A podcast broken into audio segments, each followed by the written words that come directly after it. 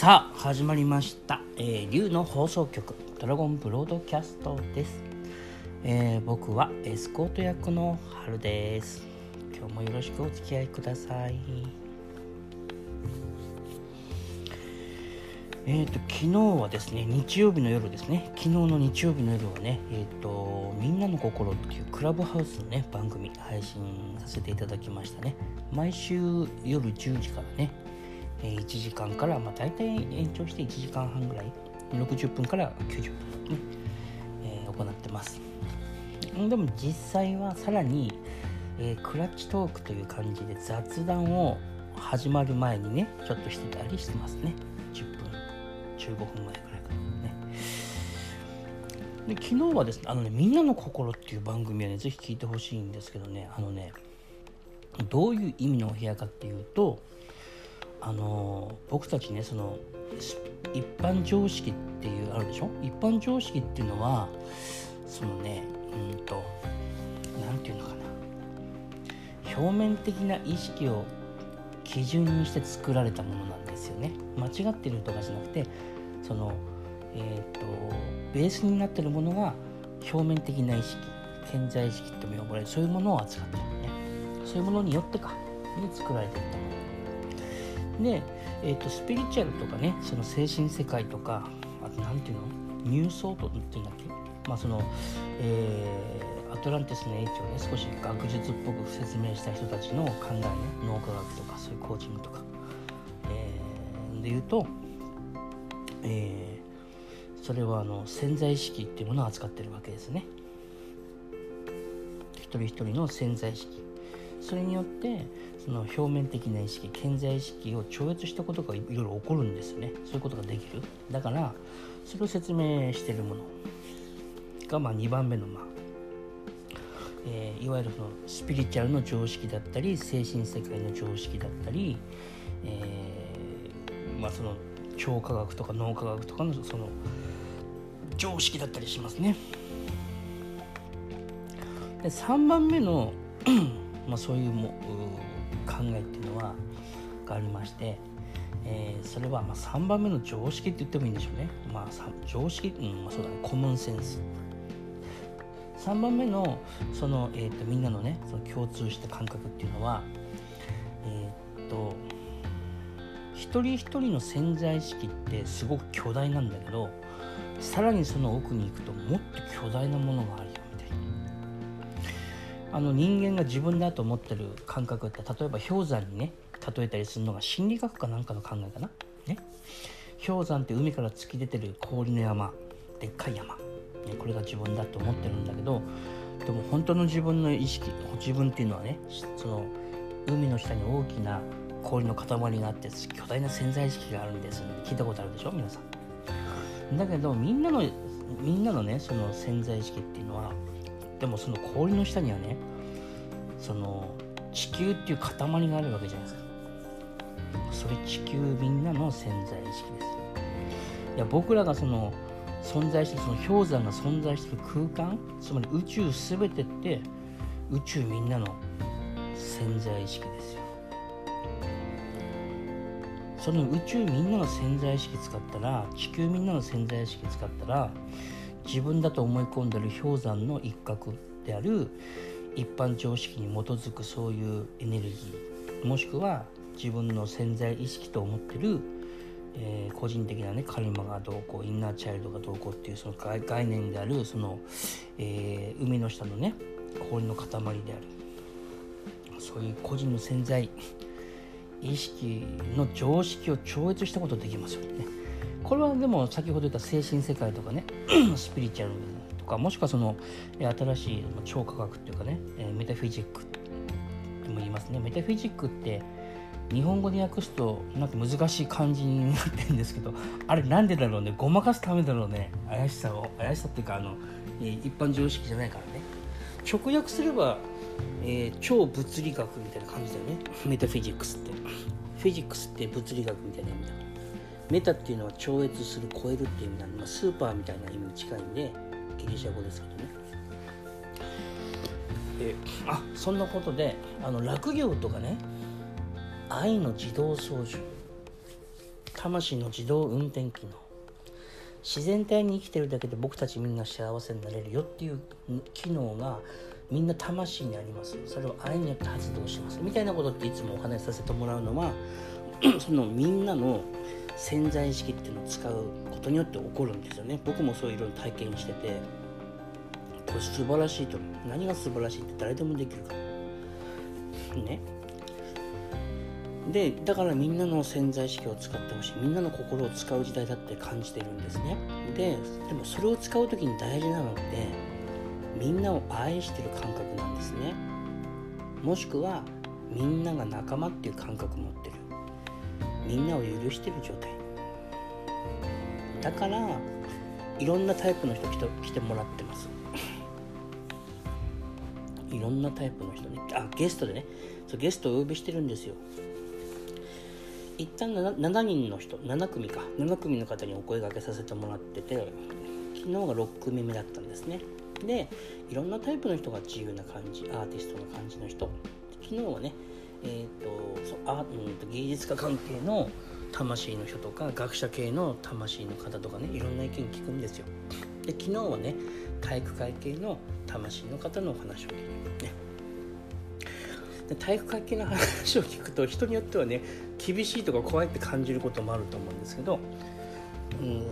えーと、そうねそうじゃない魂に人はそうだそうだと思うんですね。でただそれはおかしくないんですよ。それでいいんですよ。怖くて。厳しいって感じていいんだけどただ 理解はしてほしいんだよね。その人みたいになんなくていいけど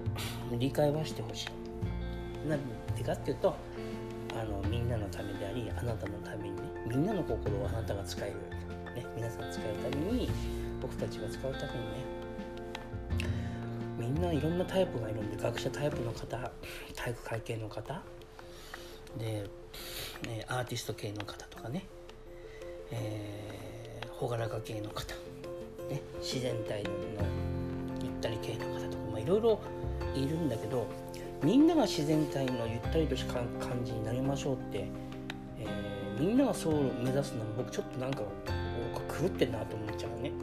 それはそれでいいじゃんって。戦士は戦士で体育会系は体育会系。学者さんは学者さん。アーティスト系はアーティスト。系ね。で僕はあのあの 調子がいいように聞こえるかもしれないけど学者さんが来たら学者さんだし、えー、戦士の人が来たら戦士に僕はやっぱ合わせますよね。僕は全部そういう持ってるから性質が。もちろんみんなそういう性質持ってるんだよね。でそのことで えっといろんなもん参加してもらったらえっと思うこともあったのかもしれないけどそれをね試しにねちょっと理解してみようってことしてもらいたいんですよ。するとそこから理解することからあの気づきがあってでそこから誤解してたものが分かって誤解があればね 誤解してたなってことがあれば誤解に気づいてそして、えー、許し、ね、理解から許しが生まれてで許しから今度はあの和解。和合。みんなで仲直りして手をつないでみんなで協力して平和で仲良く過ごそうねってことがしやすくなるねと。ねそういう流れでございますね。そういう意味でのみんなの心やってますね。でみんなの心ではねほんといろんなタイプの方にゲストに来てもらいました、まあ、今度来週もねいらっしゃる来週はダンサーの方がねいらっしゃいます。で、えーと、ゲストの方はそこで一旦終わってそこでえっ、ー、とそれ以降はねまたマリアさんと2人で話していこうかなって思ってますけどでもまだね日数あるんで2週間あるからその間でゲストの方ねもしお声かけしてえーと、そういうふうに進めることもあるかもしれないけど基本的にやっぱりね自分と違う価値観をね受け入れるっていうかそれをなんかあのいいよねそれも僕は違うけど私は違うけどそれも素敵だよねっていう風な感覚を持った時に僕たちのそのハートの奥にあるみんなの心が輝いて僕たち一人一人をあなたのことをねあの快適な方法で幸せに導いてくれますよねそういうことでございました。今日は。ね、えまたあの龍の放送局ね聞いてください。あの第去年のね2020年の第1部はかなりこう、えー、アバンギャルドというかね、えー、少しこう変わった感じがね強い、えー、感じで進めてましたけど、まあ、第2部も変わってるんですけどね変わってるんですけど、まあ、またちょっとニュアンスがね違う感じじゃないかなとはね感じてます。あと昨日のみんなの部屋みんなの心 でもお話ししましたけどえっ、と来月からはですねあのクラブハウスで好評でしたその愛の目覚めの部屋、まあ、いろんなタイトルやってましたけどその愛の仲間とかねその愛のお部屋の英語版をね、えーと、クラブハウスで配信していこうと思ってますね。で来年になったらフランス語版とスペイン語版もやろうっていう風な予定ですね。で日本語日本語あのすごい好評だったその日本語版のやつもそのさらにパワーアップしたものをねやっていきたいというふうにねますがね。それは、えーと、もうちょっとねしたら形になるのかななんて思ってますが。えっ、ー、とどっちかっていうと僕のやり方はまあ、瞑想してパンって気づくっていうこともみたいなことね。瞑想っていうかねそうですね。ああいうこともありますけどなんかやってきながらこう生まれてくるものをねどんどん変化してやっていくっていうそういうあの自分にとってすごく快適なやり方を してますんで、まあ、実験的にいろんなことやりながら書いていくと、ね、そういう風な形でやってます、ね、余談ですけどね世の中の常識にはね心を縛る考えいっぱいあって一つはねコロコロ変わるってのは良くないってことですね。それ分かります？周りに迷惑がかかるとかうんぬんとかね。でもそれって今を生きることとかえーと、人に対して以上に自分に対して誠実に生きるってことの妨げになったりしてますね。縛られる。みんなのための犠牲になる時もあるんでまあコロコロ帰っていいと僕は思ってるし、まあ、そう感じてますし。でえっ、ー、とやってきながら自分の人生を変えるっていうやり方で言うと、まあ、どうしてもそうなってくんだけどね。それでいいしね、うん、まあとにかくマニュアル君にならないで自分のハートと対話しながらいきましょうね。え今日はそんなところでまたあの次回ねあの聞いてください。ありがとうございました。最後にねあの心のお掃除をして終了しましょうね。で皆さん目をつぶって心のお掃除しましょう。ハートの前で手をね合わせるか手を組むかね。あのお坊さんみたいに手を合わせてもいいしあのクリスチャンの人みたいに手を組んでもいいし。あでもねこれね手を合掌ってお坊さんのイメージあるけどこれ実は別に世界中でやってるし、ね、その世界中の宗教行為である、ね、そういうあのポーズっていうかねあのフォームですけどね、手を合わせて。心を静かにして。何を言うかよりどう言うかの方が大事ですよね。ぽい。ありがとうございました。皆さんをいつも愛しています。